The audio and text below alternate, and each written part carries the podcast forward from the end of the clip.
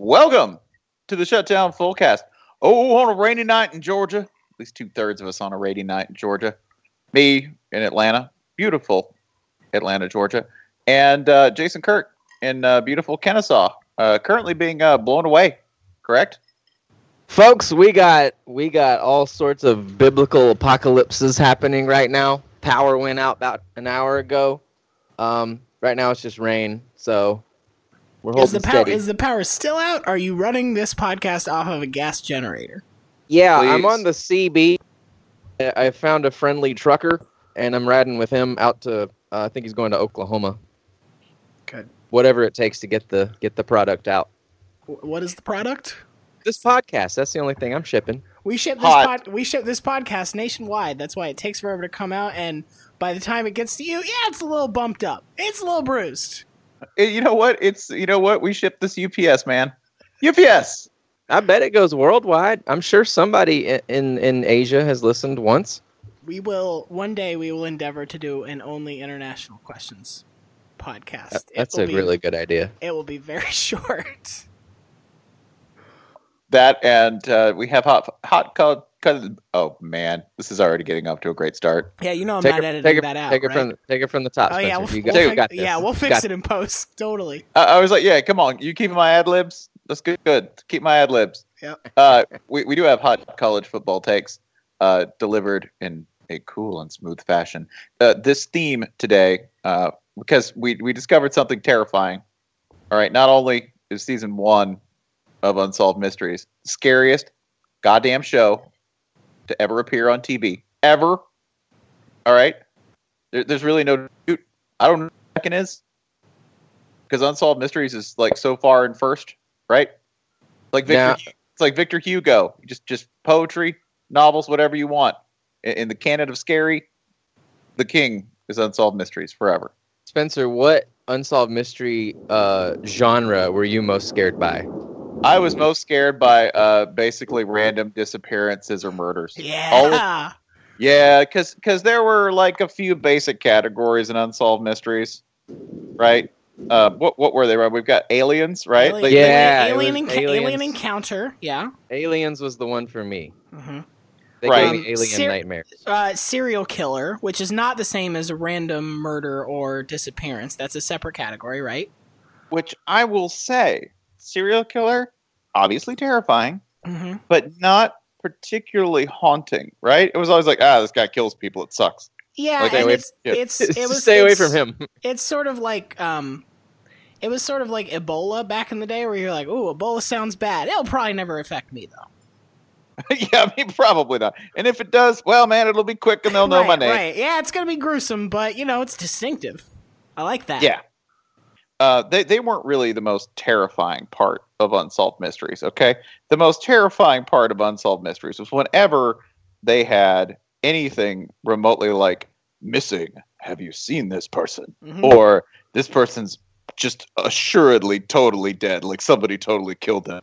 But we'll go through their disappearance and ask you to find them, even though they left with a man named Rupert Axeface Jones, right? Who earlier bought a tarp and an axe and some rope that day. Here's a picture of him buying that. We can't find either of them. Yeah, like that's those were the most terrifying. Like I remember the ones that were, were like super terrifying. Were like, yeah, these two stone teenagers probably just fell asleep on a train track. Nope. 10 minute segment of the most haunting shit you've ever seen. Like, what were they doing on the track? Why were they there? Where did they go? But Yeah. here's the thing: sprinkled in between What are trains? sprinkled in between aliens and serial killers and unexplained disappearances, it would be like Randolph James Carville is trying to find his birth mother, and you'd be like, "Wait, hold on, like, what?" It'd just it's be like- pacing. It's Yeah, pacing. It can't I guess. nightmare after nightmare. I guess it just it just sort of felt it would be like if you were watching um, an episode of Hannibal, and this week they're just like, "Oh, we're just yeah, this is just a, a normal bank robbery." Nah, there's It's- no like fucked up. Nah, no, nobody's getting eaten, man. It's just yeah, we just here's the ink pack. You can see where it detonated. Yeah, and like you know, America's Most Wanted. If you grew up on that, eh, it never is haunting, never is scary because America's Most Wanted was just like yeah, here's a crime. It's written oh, down in a oh, book. Wait, well, right? hold on, hold on. But you have to understand that America's Most Wanted, these serve two different parts of your brain. Unsolved Oh. Mysteries was meant to prey upon your fear that no matter what you did and no matter how you lived your life, something awful and unspeakable and unsolvable could happen to you, right? But Right. America's Most Wanted was more about like, hey, you know what? Let's go at let's go find these motherfuckers. Unsolved Yeah. Mysteries was not really about like, hey, let's let's see what we can do. I mean, they threw that in as sort of like, if you have any information, I'm like, but they knew nobody knew that shit. Ain't nobody got any information. That's why it's unsolved. All right, so here's my question. You are let's let's peel back the journalistic onion a little bit. Let's say um Jason, let's say Godfrey's going to write a profile of a coach this pre this off season, right? The coach is an alien. let's let's say let's just pick a coach at let's say it's Mark Richt. All right, we if we know that he's written this profile, we know we part of us is going to be rooting for that coach to have a good season because if he does, that means that more people will read the article after the fact and people will sort of regard Godfrey in like a good light like oh you know he was on this before other people were et cetera et cetera and that's all well and fine for sports here's my question though when they produced an episode of Unsolved Mysteries, that meant that the producers had to be hoping for like, I don't know, the month, two month, six months before the thing hit air. They had to be like, you know what? It feels bad, but I hope they don't find that guy. That really fuck up this episode if they found out what happened to that lost man. I need him to stay missing. It's like the the Bachelor finale when like the couple has to pretend. I've never watched this show, but what I gather is that, and so someone could correct me if I'm wrong, but what I gather is that like the couple has to pretend they're still together, even though the finale is not for like months after the actual competition or whatever. Right, right, yes. So it's like the the missing guy has to pretend to stay missing. Like they like if they find him, they have to pay him to stay missing. Okay, shh, I just Right, need you to unsol- stay in uh, this uns- straight. I'm gonna come back with cheese crackers. So in the end, it's the unsolved mystery producers have a well full of people who were previously missing. Right. And even then, though, you know, Hitchcock specialized in the ending that didn't make you feel any better about how anything happened, right? Like, it would happen, The Cary Grant the, would- Commonwealth Grant- the Commonwealth Cup, as we call it. right? Cary Grant would rescue. Correct. Uh, you know, Cary Grant would rescue you from the nose of Mount Rushmore, Mhm. and everything would be fine. And you'd Right. still go, oh, man, that's, Right. everything just sort of feels, still feels wrong. Yeah, Tippi, a- Tippi Hedren gets away from the town full of birds, and you're like, huh. Yeah, but they're still there, huh? Yeah, huh, that's that's yeah. You're like, wow, man, Tippi Hedren got loose. You're like, yeah, and nothing explains why birds just totally attacked her for two hours. Thanks. this did absolutely nothing to reaffirm my belief in life's like preciousness, uh, or that I'll ever be safe again. That that was a, a really like unsolved mysteries theme because they could make anything seem very unsettling, and then even when they told you what happened, it wouldn't help anything, right? Nothing, nothing helped it. Robert Stack would just read like lists of things that the person did that day that had nothing to do with the crime. He Yeah, went to the grocery, he like, went up- to the grocery store, up- and you're like, man, that's up- an evil grocery store. Update Todd Robinson was last seen taking a shit in an Arby's parking lot. Yeah, It's Well, like, they I guess, just you know what? That is new information. I don't know if it does anything for the case, but It does because it's delivered by Bob Stack, the god of horror. yeah. I mean, it would it, it really wouldn't matter. Like whatever you were doing, it was just absolutely horrifying. Uh, no matter the outcome, right? They would be like, "Oh yeah, no, we we found this man. He was dead in a ravine. He'd been hit in the head with a wrench by this psychotic man who is now in jail, and everything worked the way justice is supposed to." And you're like, "But where is he?" Like it you could never find anyone once they were missing, even if they were like, "No, this is exactly where he is. 54 degrees latitude, 38 degrees longitude. That that's where he is. He's right And there right now wa- watching and the segment." that is why we eventually all moved to world's scariest police chases because that we, we that's a thing you know you can either participate in or not like you're either going to run from the cops or not but it's just not going to suddenly happen without warning it, it also Right. like it has it's perfectly aristotelian it has a beginning a middle and an end the middle is Yeah. usually like jumping over a fence so in honor of that, uh, you know, and the first, second, and third seasons with Stack. Now, come on, you can watch it with Dennis Farina. It's not the same. Much right, much right, respect. R.I.P. DF. Yeah, R- R.I.P. both of them, man. R.I.P. Robert Stack. You know what? That's the thing, though. I would have gone to Robert Stack's funeral and been like, "Where is he? Where could he be?" It'd be like he's right there. Robert Stack died yesterday, but then where did he go? Like that's you could do that all day. I hope that Debating. I hope Robert people fucked Stack's- that. Afterlife. I you know I would do that, man. I think he deserves that at this point. Hey, how do we know Robert Stack didn't commit some of those crimes? I'm saying I think we walked up right to right up to that conclusion about five minutes ago, and then backed away from it out of fear that we know too much. If you have seen the ghost of Robert Stack, If you've seen me, right? Like like they never Oh did God, that. in Bob ep- they never missing. they, they never Help. did that in an episode, right? Like the killer Please wore help me. The killer wore a khaki overcoat. He resembled Robert Stack. The He had- victim also resembled had- Robert Stack. he had An wonderful hair. Veteran television host with a velvety voice and commanding screen presence. Update: You may have seen this perpetrator in Airplane. Man, how scared would you be if Robert Stack just looked at you and said, "Last seen right now," and disappeared? Oh my god! All right, so we're going to do. Just explain this stupid concept, Spencer. Oh, we have so many. We have so many stupid concepts. It's awesome. Oh. Uh, the concept of the show is we just wanted to yeah, tell us. You know, we we like to explain things. A couple shows ago, we were like, "Oh, hey, here." As as men, we like to explain things. we do, we do. I like to explain feminism to women. It's great.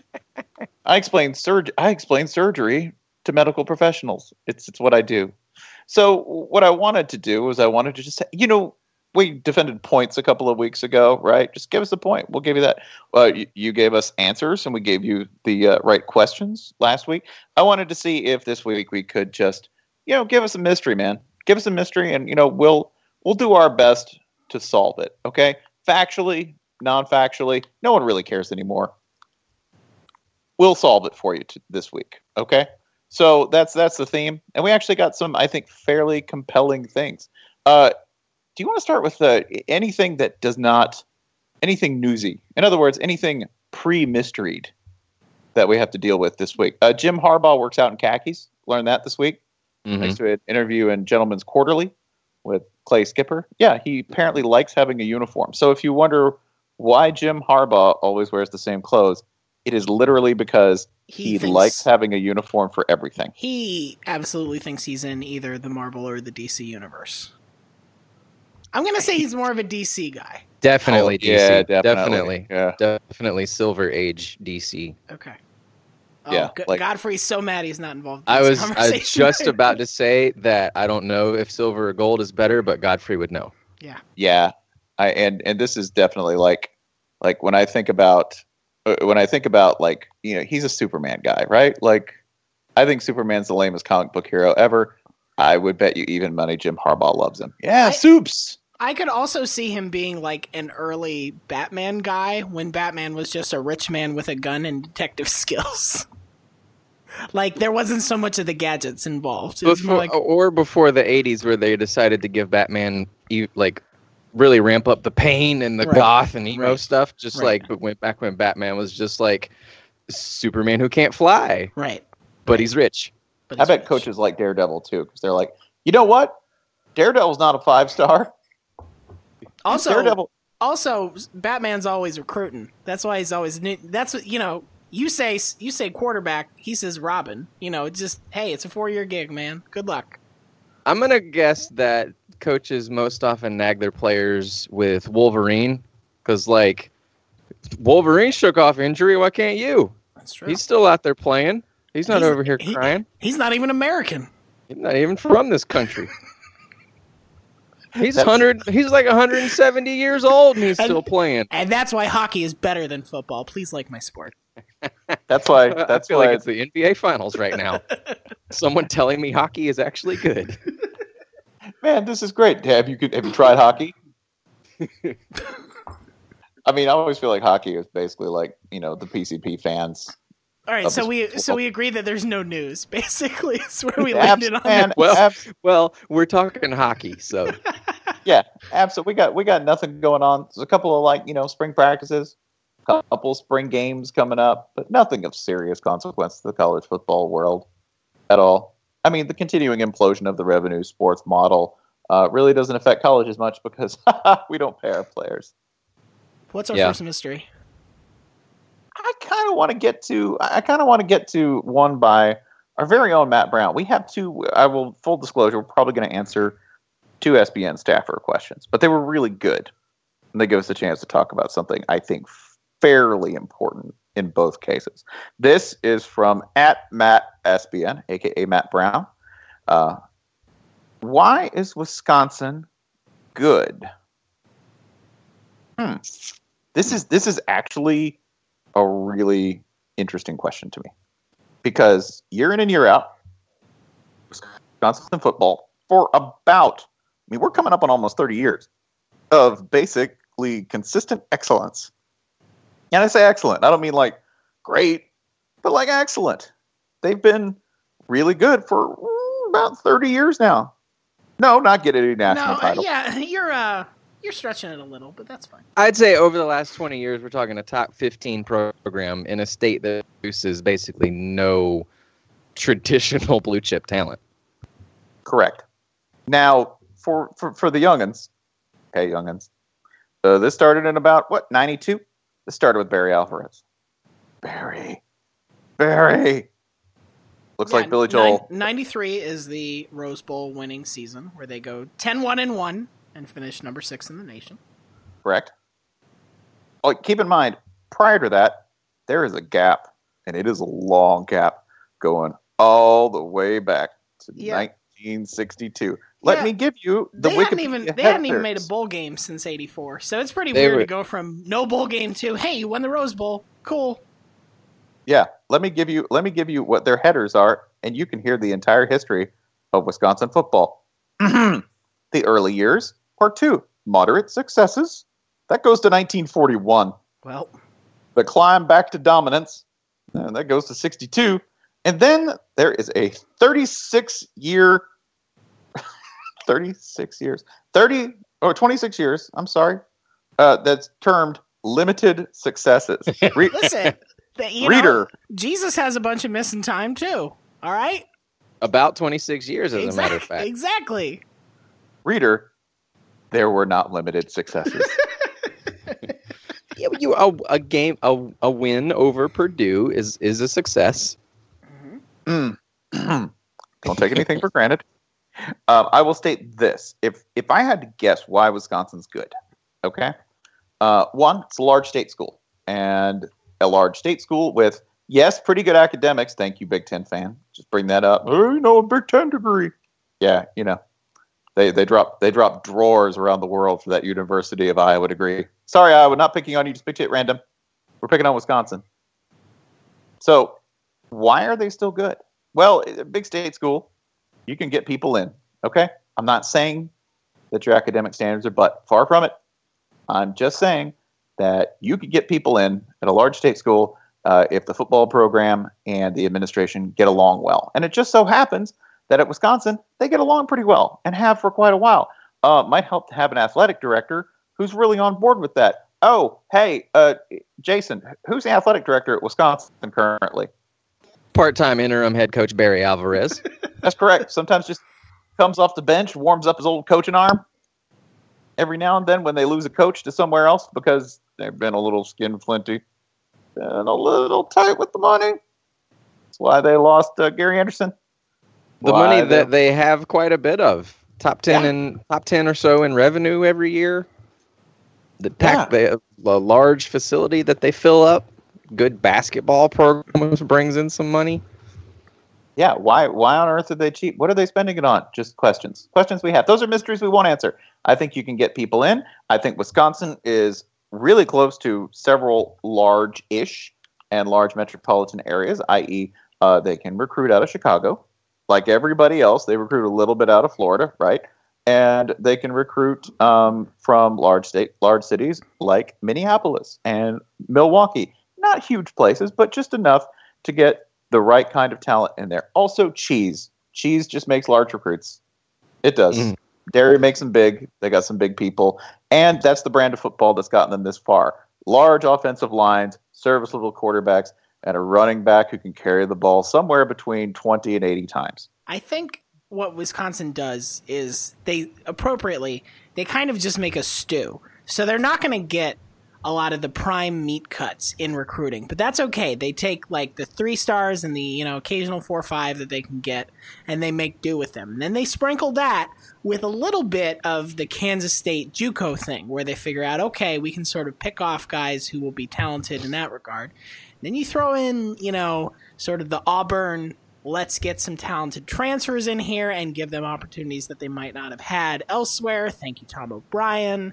And you mix that all together, and it's all about you know the ratios, and it's every stew's different, every season's different, but that's what I think Wisconsin does well. Is they're not they're not fully in any of these camps. They're like, oh, we're going to go out there and we're going to be the number one recruiting team in the Big Ten. Eh, that's probably not going to happen. But they're also not going to, you know, do what Kansas did a couple years ago and just load up on JUCOs and then find that they're totally screwed. It's just a nice, hearty Wisconsin beef stew.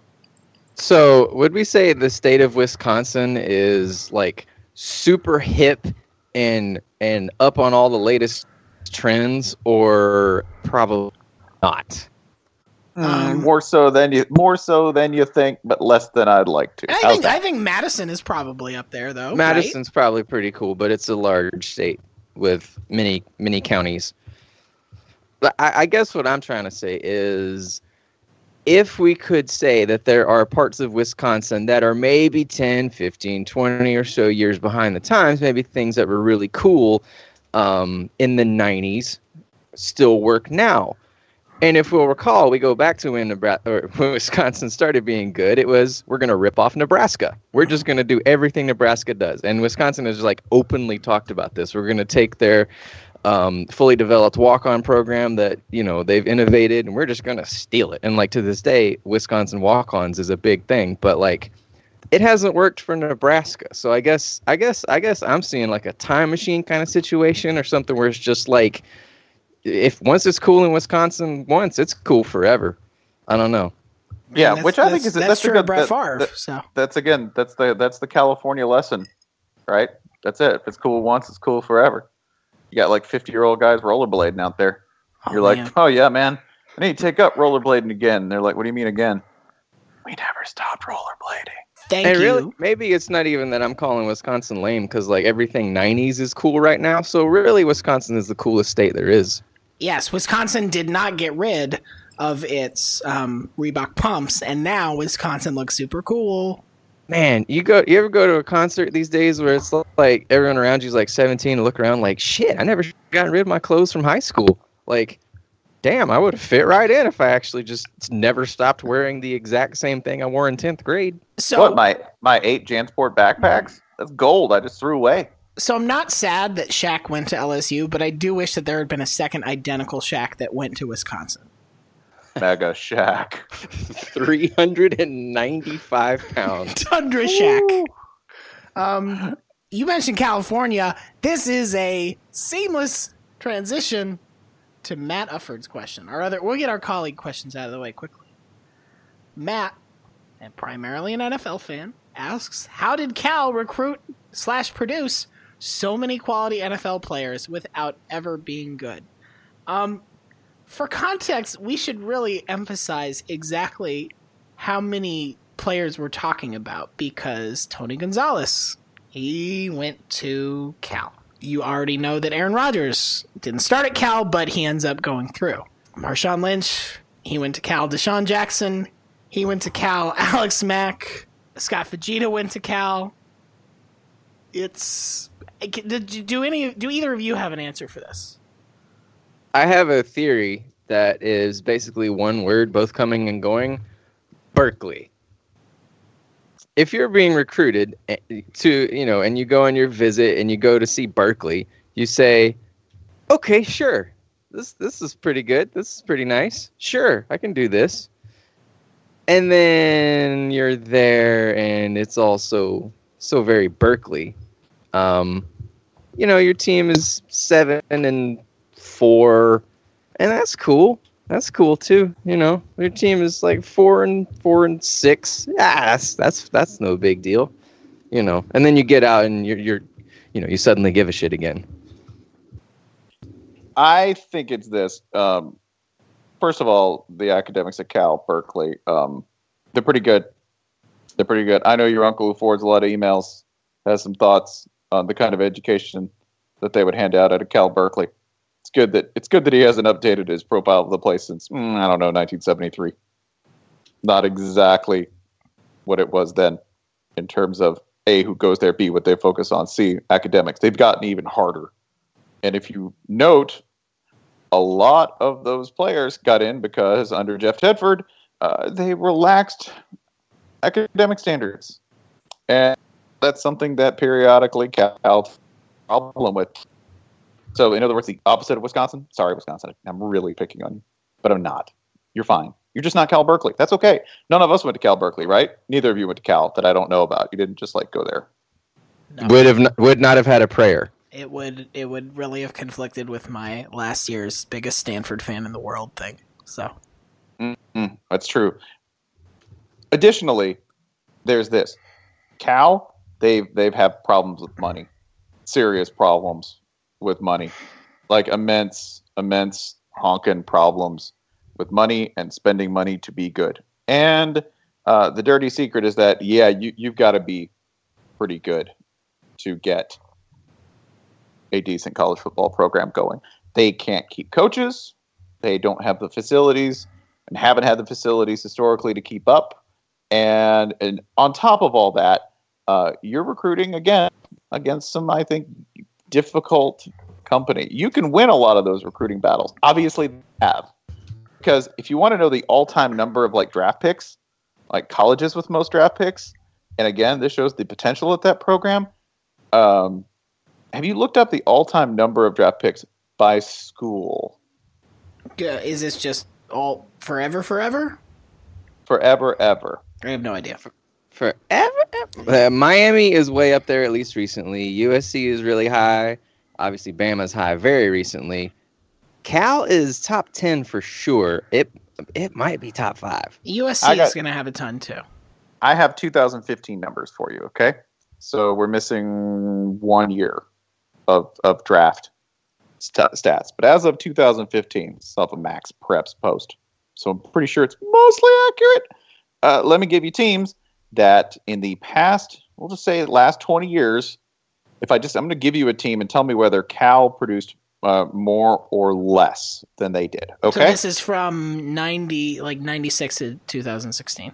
Correct. Correct. Okay. All right. To drive your point home about Cal turning out a lot of talent without a whole lot to show for it. Okay. Okay. Um, Auburn. Less. Yes, I, less. I, I should I should say fewer. Auburn okay. has Auburn has fewer draft picks than Cal. Is it clo- is it close? 78 to 64. Okay. 78 to 64. Okay. Texas. I believe that's fewer. I I will I will say slightly more, but I think it's close. Texas has 71. 71. Okay. Okay. Uh, Michigan. Michigan. Michigan in this time period is going to have more. Fewer. Uh, Michigan has more, but not by much, man. It is an 82 78 margin which ain't a lot. I'm going to do two more. Two more. Oregon. Fewer. Fewer. Definitely fewer. 67. And then finally, I'm going to do Washington. Now, don't sleep on Washington. They turned out a lot of talent. Yeah, but yeah, but I think I think if you stretch this back another 10 or 20 years, maybe Washington. I, I, I think this is too in the middle of like some down years for. I feel like I, I, feel like I'm Bernie Mac and Bad Santa going half. half. Yeah, yeah. Uh, I think it, I like it, that. 52. 52. Ooh. So as of 2015, by the way, the top three would be Florida State with 124, Ohio State with 123, and USC with 113. So eh, it's not like Cal hasn't been a top 20 program in terms of talent it puts up into the NFL. It's what it does while it's there that's been so baffling. But not baffling, I think, when you consider money, coaching, and institutional commitment. Remember, you got to have a bunch of lunatics who are absolutely committed to reminding you every single day that the most important thing in life is assembling a crew of uh, student athletes that you sort of barely pay, uh, feed a lot, have them lift a bunch of weights, and win football games. If you don't have that, uh, you're not Alabama. Because guess who's got that? Alabama. Every day, 24 hours a day, 365 days a year, and 366 on leap years. And Florida State. Oh, and Florida State, man. Talk about Florida the- State and Bama do not have a, an, an earthquake canyon below their stadium. We we have somehow gotten this far in the conversation. Although, about- although, if we convince Alabama boosters that that's something recruits want, they will build one. Did you see the? Uh, we had an interview today with Joshua Moore, a uh, a, a top defensive back recruit, I believe, and um, Bud asked him something about you know schools you're into or whatever, and he said, "I really like that Bama. Um, they just don't care about basketball. All they care about is football. I don't want to go to a school where they talk about basketball." Which is good So- because he's also being recruited by LSU and Tennessee. And I kind of want to be like, have you seen those basketball programs? At the I mean, I think I think he's got a a, def, a very on brand assortment of potential uh basketball potential destinations. Yeah. hmm Just anywhere, Should, anywhere in shouldn't the have hired SEC Bruce West. Pearl, Auburn. Showed that you cared. Fucked up Auburn. Um, Uh, next mystery, please. uh, I got one. I got one from Dave Lozo, who writes for an outlet. Let's see. It's the um, He, he's all over the place. Vice, Dave's- Vice, and Uproxx and the Comeback. Dave's That's a, a ram- Dave's a rambler. Yep. Solve the mystery of the coin system in John Wick. And would paying players with coins be a violation? Now, as I understand, neither of you two has seen uh, any of, any of the Wickiverse. Any John's Wick. Yeah, that that definitely puts us in a very small minority of sports Twitter. I feel like Yeah, neither of us have seen it. And uh, Ryan, what's your excuse? You know mine. I have a child. Correct. You have a child now. Oh, I I, see. two. I see what you're doing. I see. Yes, I have two. So I have I've definitely not seen one or two. But you right. you have you have children that are old enough that you could lock them in a room with some graham crackers and a bucket. And technically, no, that is child abuse. I bet you know Oh, what? oh, I got there. Sweet, naive new parent. you'll never be you'll never be further along on the trail of cynicism. Quite like oh oh let me put this way. Sweet parent of a girl, girls who hold up societal standards and, and order and and even when they manage to assassinate or otherwise crush their enemies, do so through the existing structures and strictures of society. No, no, no, you don't leave two boys alone in a room with graham crackers and nothing flammable because you will come back and it will be on fire. That's not happening. I'm so neither of us have seen John Wick. Right. We're kind of hopeless in terms of this question without Jason, who I don't know because he's got like a, a girl child who's just like competent and fine and doesn't like I don't know bite their foes when provoked. Yeah. Um, wait, tell us about this movie that you got to watch because you know your child's so well behaved. So, as an expert who has seen a movie, um, so yeah, y'all. I mean, y'all would like these movies, and it's kind. It's kind of a situation where it's like, yeah, you'd like it. Do you need to see it? No, I mean, I think you know you'd like it. So why bother watching it? You know, it's True, like I've already, I already, I already have the pleasure of the judgment. I'm like, yeah, it's good. I can just tell people that. yeah, it's like someone telling you telling you like, oh, the new Radiohead is really good. Wow, like okay, that's I'm I'm good then. I don't need to watch it. I, mean, I Am don't, I- I don't am need to listen to it. Tone wise, am I roughly accurate that it's like, yeah, you remember how you used to like, you know, uh, sudden death and Jean, old Jean Claude Van Damme movies that were kind of thin on plot, but they just had a lot of ass kicking and Yes. explosions and shit, and and like JCVD was interesting enough on camera, even if sometimes you're like, he doesn't know what he's saying. Yes, Okay. it is a 2014, whatever, 2017 um, Steven Seagal movie. Like Okay. the plot of the first one. Si- y'all don't care about spoilers because you're No. never gonna see it. No, no, man. I know they No. they kill us. They kill us. See, this is the great thing about the internet. I know this. I'm gonna try to get the whole plot. Okay. um, I'll, They I'll kill- tell you what percent you got. bad guys kill his dog. Correct. Yep. Well, yep. Here, Yep. here, we'll do this like the spelling bee. Jason buzz when he goes off track. Okay, yeah, I'll do that. Okay, so bad guys kill his his dog, right? Uh, John Wick then spends the rest of the movie uh, killing everyone who might have even thought about colluding with bad guys to kill his dog. Correct? That's it. That's the plot. Yeah, He's- yeah. That's Correct. Some sort of- He's some sort of former assassin. None of his previous career is elaborated on, explained. Um, in any, there is no exposition beyond.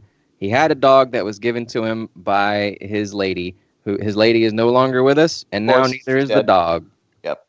So everybody got to die. So he goes to this hotel. It's like an assassin's hotel, where all the assassins um, Meet stay Up, meet up for happy hour. there's like the there's like uh the the bar at the assassin hotel looks like a rick ross video um except with way more shooting like there's not a lot of violence in a rick ross video everyone is just too, too just too luxurious and lush for that And- kind of behavior And slow but- moving. it's Yeah. like a it's like a it's like a nightmare of a Rick Ross video. But everything in this hotel is paid for via gold coins that are earned eh it's never really explained Sure. and that's like sometimes you see assassin people giving them to each other for like you know a john wick he has like 13 dead bodies in his house so he pays these dudes one gold coin to come take all of them and clean his entire house and scrub all the dna um, and then you know like the the value of the single coin is just it just seems like it wildly leaps from scene to scene. And then in another scene it's like you know you, you a gold coin for like you know a shoe shine or something. So, So, can I can I give you my theory right now out out the, out the gate? yeah yeah. Who- whoever wrote these films heard about Bitcoin and was like, "Yeah, let's do that." And then they started filming, and somebody was like, "Should we tell him that it's not like an actual physical coin?" I think he's gonna be pretty like. He was very particular about getting these for the set. I think okay, just let him do it, man. It's fine. yeah i mean maybe it is bitcoin and like the value wildly fluctuating from scene like in one scene it's like you could we, you could get a pistol for a coin and the next scene it's like yeah we'll rid your entire house of all these murdered bodies We'll kill eight presidents for two coins. Oh shit! Price of price of the Bitcoin gone up. Um, so Dave's question is how these gold coins that are of like completely indeterminate value could factor into recruiting. Um, and I mean, I, I guess we should have gotten a compliance expert on here to explain this. Like, can an object with no like th- th- think about the NCAA how they you know, okay, a player crashed at an assistant coach's house for two nights. That is worth, and then they spend a week That is punching their worth calculators, $137. either 137 or 19 or 541. I don't Right. know. Were there T-shirts nearby? Hold Did he maybe pick one up? Was like it was it a- Demaryius Thomas definitely wore 312 dollars worth of free T-shirts. Was it like, a pull-out couch? Was it a Murphy bed? Did it have a bathroom en suite? I I'm going to say this that it would not work in terms of recruiting because it would be an item that could be assumed to have value. Correct?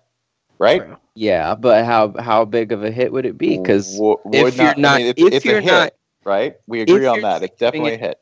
But I mean, if it's like a dollar or whatever, they'll let you pay that back. Like, you know, if if you're if you're if you're a kid, a rich kid with like rich parents, they'll they'll let you give back a thousand dollars. But like, if you could argue that this coin only has value when given to another assassin, like, To- where, where and in this case- assassin? In this case, to another college football recruit. Yeah, that's true. So what you do if you're Nick Saban is you set up an assassin's hotel in Tuscaloosa Mhm. Um, and hand out these gold coins, and then players can go to the Assassin's Hotel party, which did look really baller. I'll just continue to stress that until Keanu Reeves shows up and blows it away. And by the way, Keanu Reeves, he's one of those Tom Cruise actors who like when he has like, okay, the stunt is you're going to do this, like he he literally goes and learns how to do it. So like, I'm pretty sure at this point, Tom Cruise and Keanu Reeves could assassinate just about anybody. So here's the thing: if Bama actually set up an Assassin's Hotel party for recruits, exactly as you're describing in John Wick, the NCAA, the NCAA would bust them not for the shoot 'em up, but for serving alcohol to minors. That would be the NCAA's major purview. So that's the one thing we'll take away. We'll have an assassin's hotel, Yep. With but there will punch. not be any booze in the recruits of the bar. And then you get college game day brought to you by Assassin's Hotels. Foolproof. Yeah, Assassin's Hotels. We got the nice shampoo. Got the good lotion. Is that lemon basil? Mm. Um, I do enjoy, by the way. Like I'm probably going to see that eventually one day, probably in like a cable kind of watch, because uh, nothing is better than a movie where I just say yeah a lot, right? And they're like, okay, so this is like a Assassin's Hotel. I'm like, yeah, of course. Why wouldn't they be golden? Great. like I I just that's that's the kind of moviegoer I am. Uh, I I accept things if they sound cool. Oh, there's That's it. gu- I don't- there's I don't- guns in the minibar of the Assassin's Hotel. Yeah, that makes sense. That makes sense. Yeah. I mean, I think it's the kind of movie where if you're a like plot holes or whatever kind of person, You'll have a bad there really time. aren't any. Oh, because there's not the much guy's plot. mad and he went to the assassin's hotel. There- there's man. no room for holes. Exactly. Like I Find don't the lie. what, uh, like, Find the lie. like wow. the plot fits in a tweet. Like Yeah, yeah, the script fits in a tweet. I really don't think there's any sort of you know like there's no realism. Yeah, that's the point. do no you realism think? in it. Do you think the original title was John Bomb, and they were like, let's let's like d- a, a little more subtle, please, not totally subtle, just a little. John Guns? Yeah, okay, John Gunn. well, well, maybe. What about just John Gunn? Can we call it John Gunn? What about That'd be a- what about? Gun, I don't know. Got to be guns because he carries more than one Can it gun. be and gun- and you can you can look on YouTube and see Keanu showing off how to triple wield. Can it be Gun Gunwick? No, that's not really. That's not fixing the problem I'm talking Gun, about here. gun. Thank you, Dave, for asking that insightful question. That you know, where basically I got to just enjoy this movie without ever having seen it. This is this is you're, you're assisting my postmodern consumption lifestyle. I appreciate this. This is why TV and movies are dying. Um, I have I have an interesting mystery from JD Moore at Jordan underscore Dallas on Twitter. TCU and Texas Tech used to play for the Saddle Trophy, which just appears to be a, based on the news clipping he included, a uh, a saddle that has something on it. But it disappeared after Tech won in 1970. Explain. All right, y'all ready for me to walk you through this? Yeah, yeah. yeah. Spooky. I, I want I want to learn a little history. All right. Now, who is on that 1970 TCU team that lost the saddle? Ray Rhodes. All right. Okay. Ray yeah. Rhodes doesn't stay at TCU though. Ray Rhodes transfers at some point in his career to. Do either of you know? No. Tulsa. Now, his Okay. last year at Tulsa, who is one of his teammates? That's right. Dr. Dr. Phil. Close. Steve Largent. Hmm. Famed wide receiver Steve Largent. Steve Largent, of course, gets drafted by the Oilers, actually, although they end up trading his rights to the Seattle Seahawks. He has a uh, very successful career there. Who is the quarterback of the Seattle Seahawks in 1977, his first year? Hmm. It's Jim Zorn. Where have we last seen Jim Zorn as a head coach? Washington, D.C. That's right. Dan Snyder has this saddle and uses it as a sex object. And I just walked you through exactly how it happened. Wow. So Jim Zorn got it from Steve Largent Correct. and Who then gave it? to his old boss. Correct. Damn. That's- Yeah, that's fascinating. I uh, that really beats my explanation. Which is? mm, someone just took it because they needed a saddle. it was in the trophy cases, just sitting there. And one day, somebody thought, "Damn, you know, I have one. Could use Brian, one." are, are you trying to say that Dan Snyder looked at something that is sort of a, a, a stereotypical image of the American West and decided to use it as a collectible, just as, as just as a just a collection item? Yeah. Yeah, I am. It's just so unlike him. I know. I'm sorry. Um, I get I get your explanation, Spencer, but in the same way that somebody tried to tell me that the the snotty kid from the beginning of Jurassic Park eventually grows up to be Chris Pratt is the theory.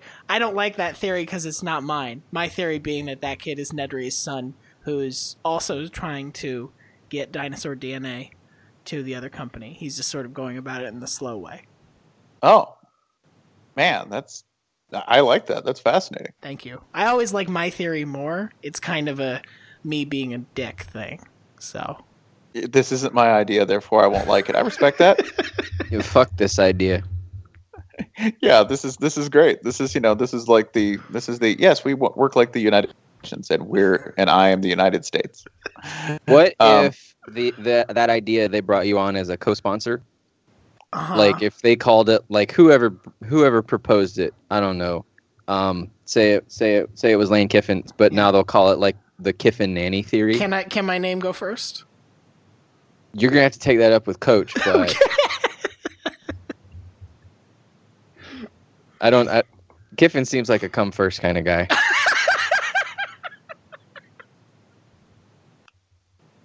I uh I would also let's Jesus, see. I I have never one. wanted to end the podcast so early before. I know we can't though. We have we have at least one more mystery. We got so much shit to solve.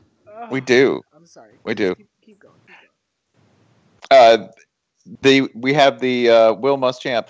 This is the Will Muschamp question of the night, which I want to say is a valid one. We're all going to learn. We're all going to. Um, we're all really going to feel our oats here. We're all really just going to kind of stretch a little bit because the question is from at Rubber Chickens, who I believe is the uh, proprietor of the Butt Rankings, The SEC right? Uh-huh. The One and the same? rankings, one and the same. And um, in addition to the butt rankings, uh, he is a South Carolina fan, which is maybe why he's you know such a big fan of the butt rankings.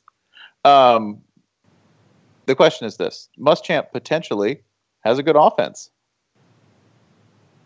Now, I just want to stop and pause this. By the way, this is Will Muschamp, the same Will Muschamp that was at Florida, same Will, Will Muschamp that. I mean, yeah, yeah. Jake Bentley had moments last year. They looked really good, and, and they actually have some weapons. This is a team that could have a good offense. But I'll read the whole thing without choking. I'll, at least I'll try. Muschamp potentially has a good offense. How did this happen? Reader, what I really want to do, I'm saying reader on a podcast. It's brilliant. Uh, I really want to say that, like, yeah, like I, I don't know, but I kind of have an idea. Uh, I think he just has absolutely nothing to do with it. Nothing. And he got to pick his offensive coordinator. Only got to really sort of do that uh, toward the end of his tenure at Florida and ended up picking the guy who's currently working for him, Kurt Roper. Yeah, remind me what that uh 2014 Florida team did. Hmm. Uh, uh, let's see. That 2014 Florida team. Uh, I, I'm not familiar. Did they, uh, let's see, they lost to South Carolina, right? They did. They did 20 to 23. Uh, I believe, if memory serves, Florida missed two field goals in the end, towards the end of that game. So that was fun. Yes. Um, what else did Florida do that year? Yeah, they beat Tennessee 10 to 9. That's fun. They got doubled up by Alabama on the road.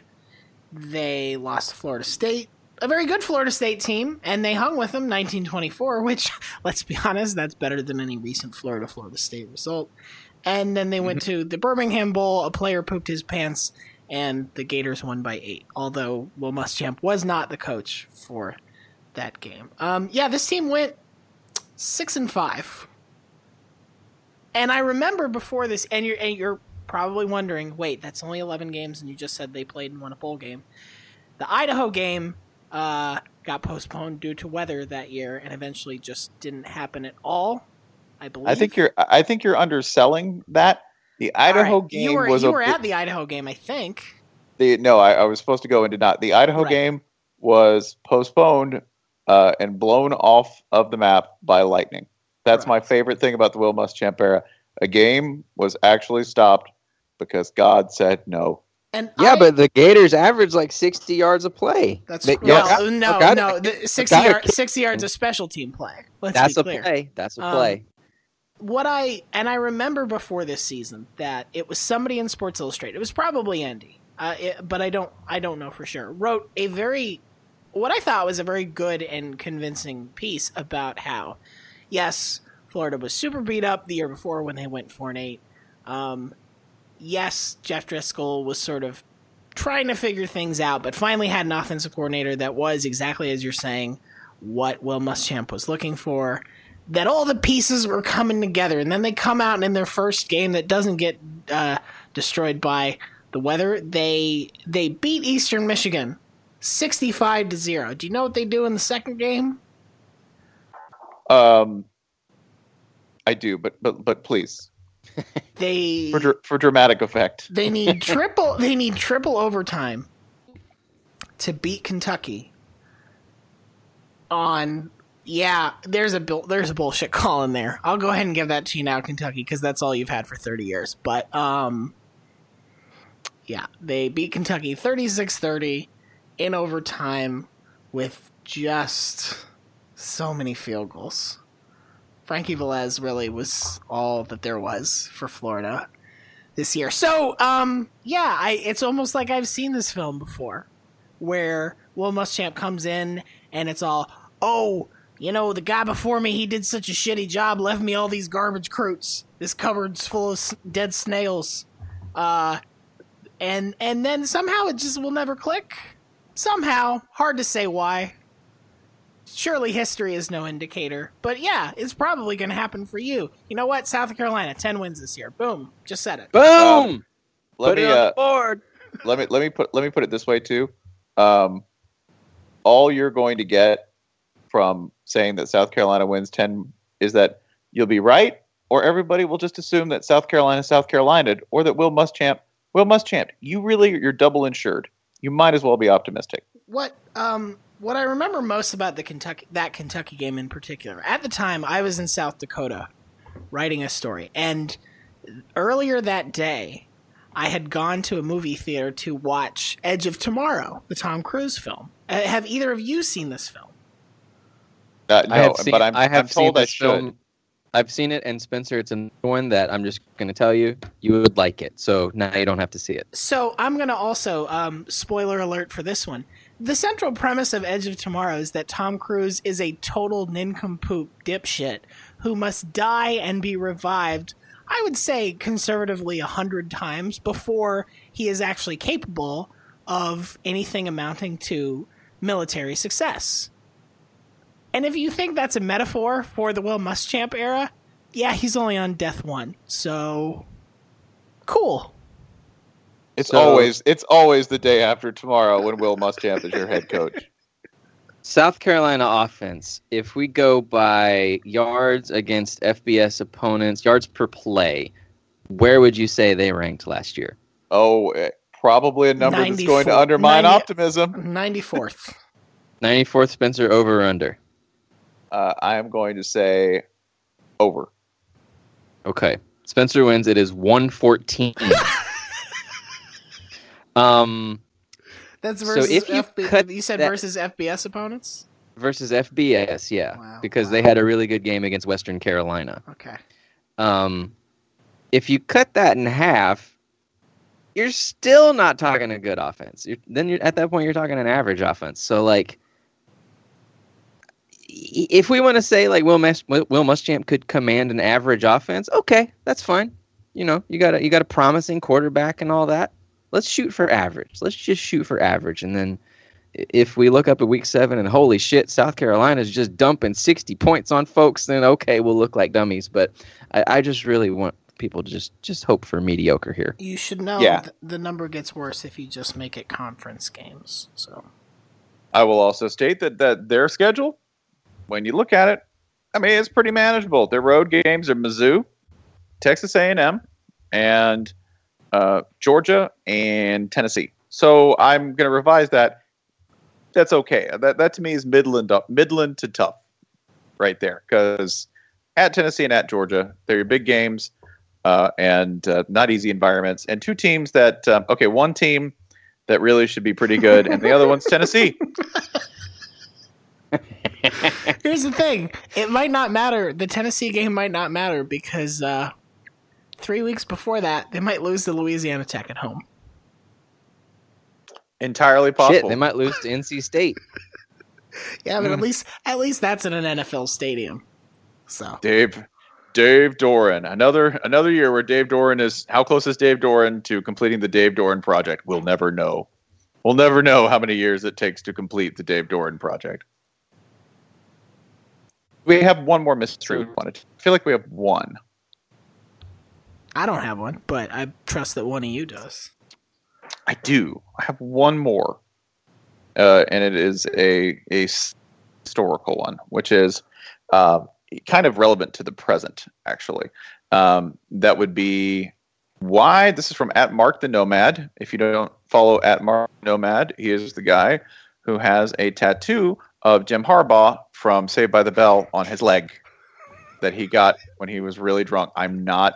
It was a bet, and he followed through on it. Man, who really would make who would make a Michigan tattoo related bet? That's stupid. It's absolute. Who would do that sober? Is what I ask you. And who would do that? Although I will say, Mark's. I mean, both of ours are uh, unique. Mark's is done in this like kind of stylized, like '80s, like like. It It looks like a trapper keeper. I was gonna say it looks like a LucasArts game, like you're playing Sam and Max or some shit. It's pretty it's pretty incredible. Um, he did a fantastic job on it. So uh, I will go ahead and and ask his question. Did the two why did the 2004 Auburn team get left out of the BCS title game?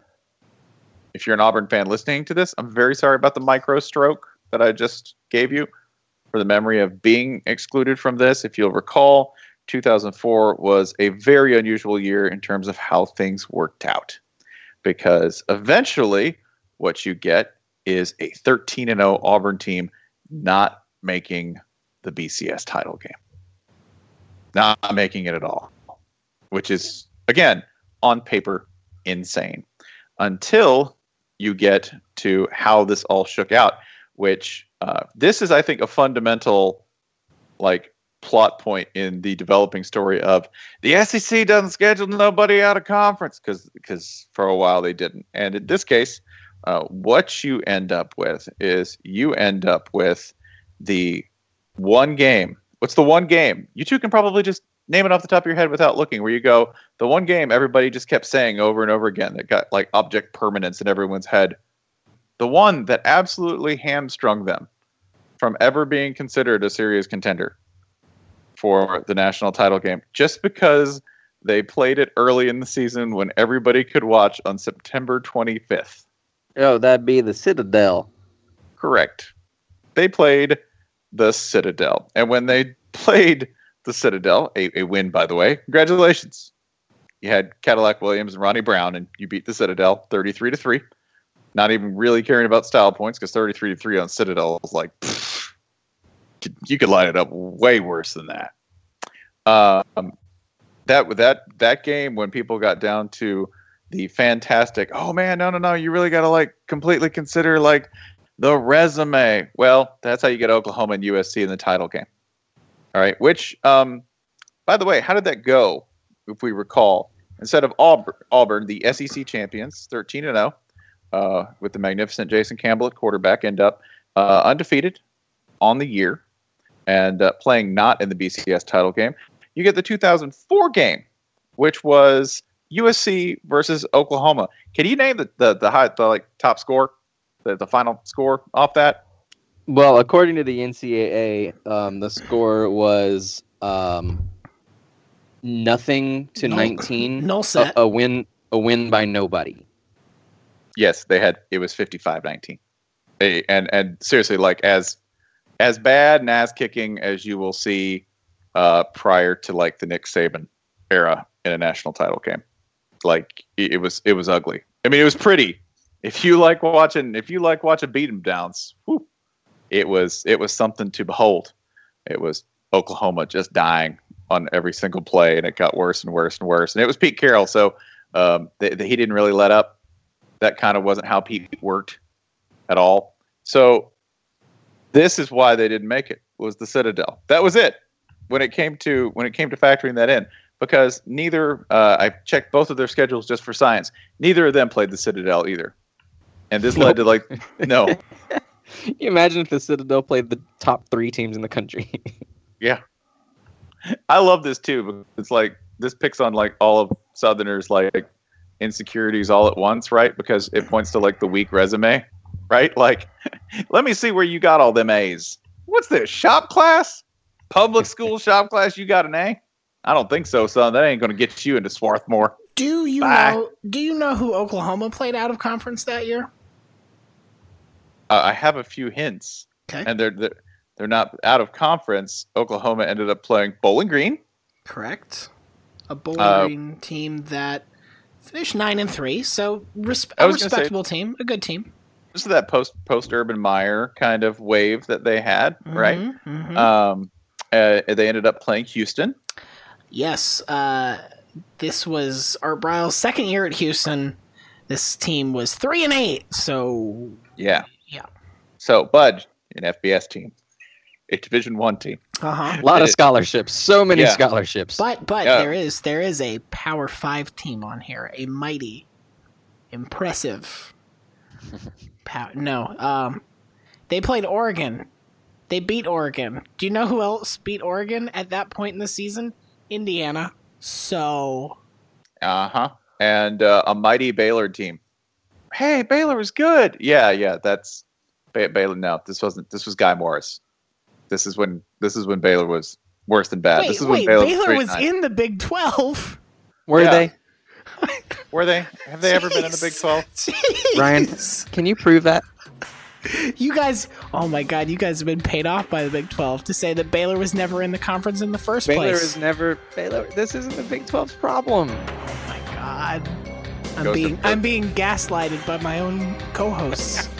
The ghost. The ghost of Ann Richards is sitting next to me on the couch with a knife, just waiting for me. Baylor football's been dead for 30 years. Man, it's way easier than. It's, it's way easier than talking about him now, isn't it? Wouldn't that be nice?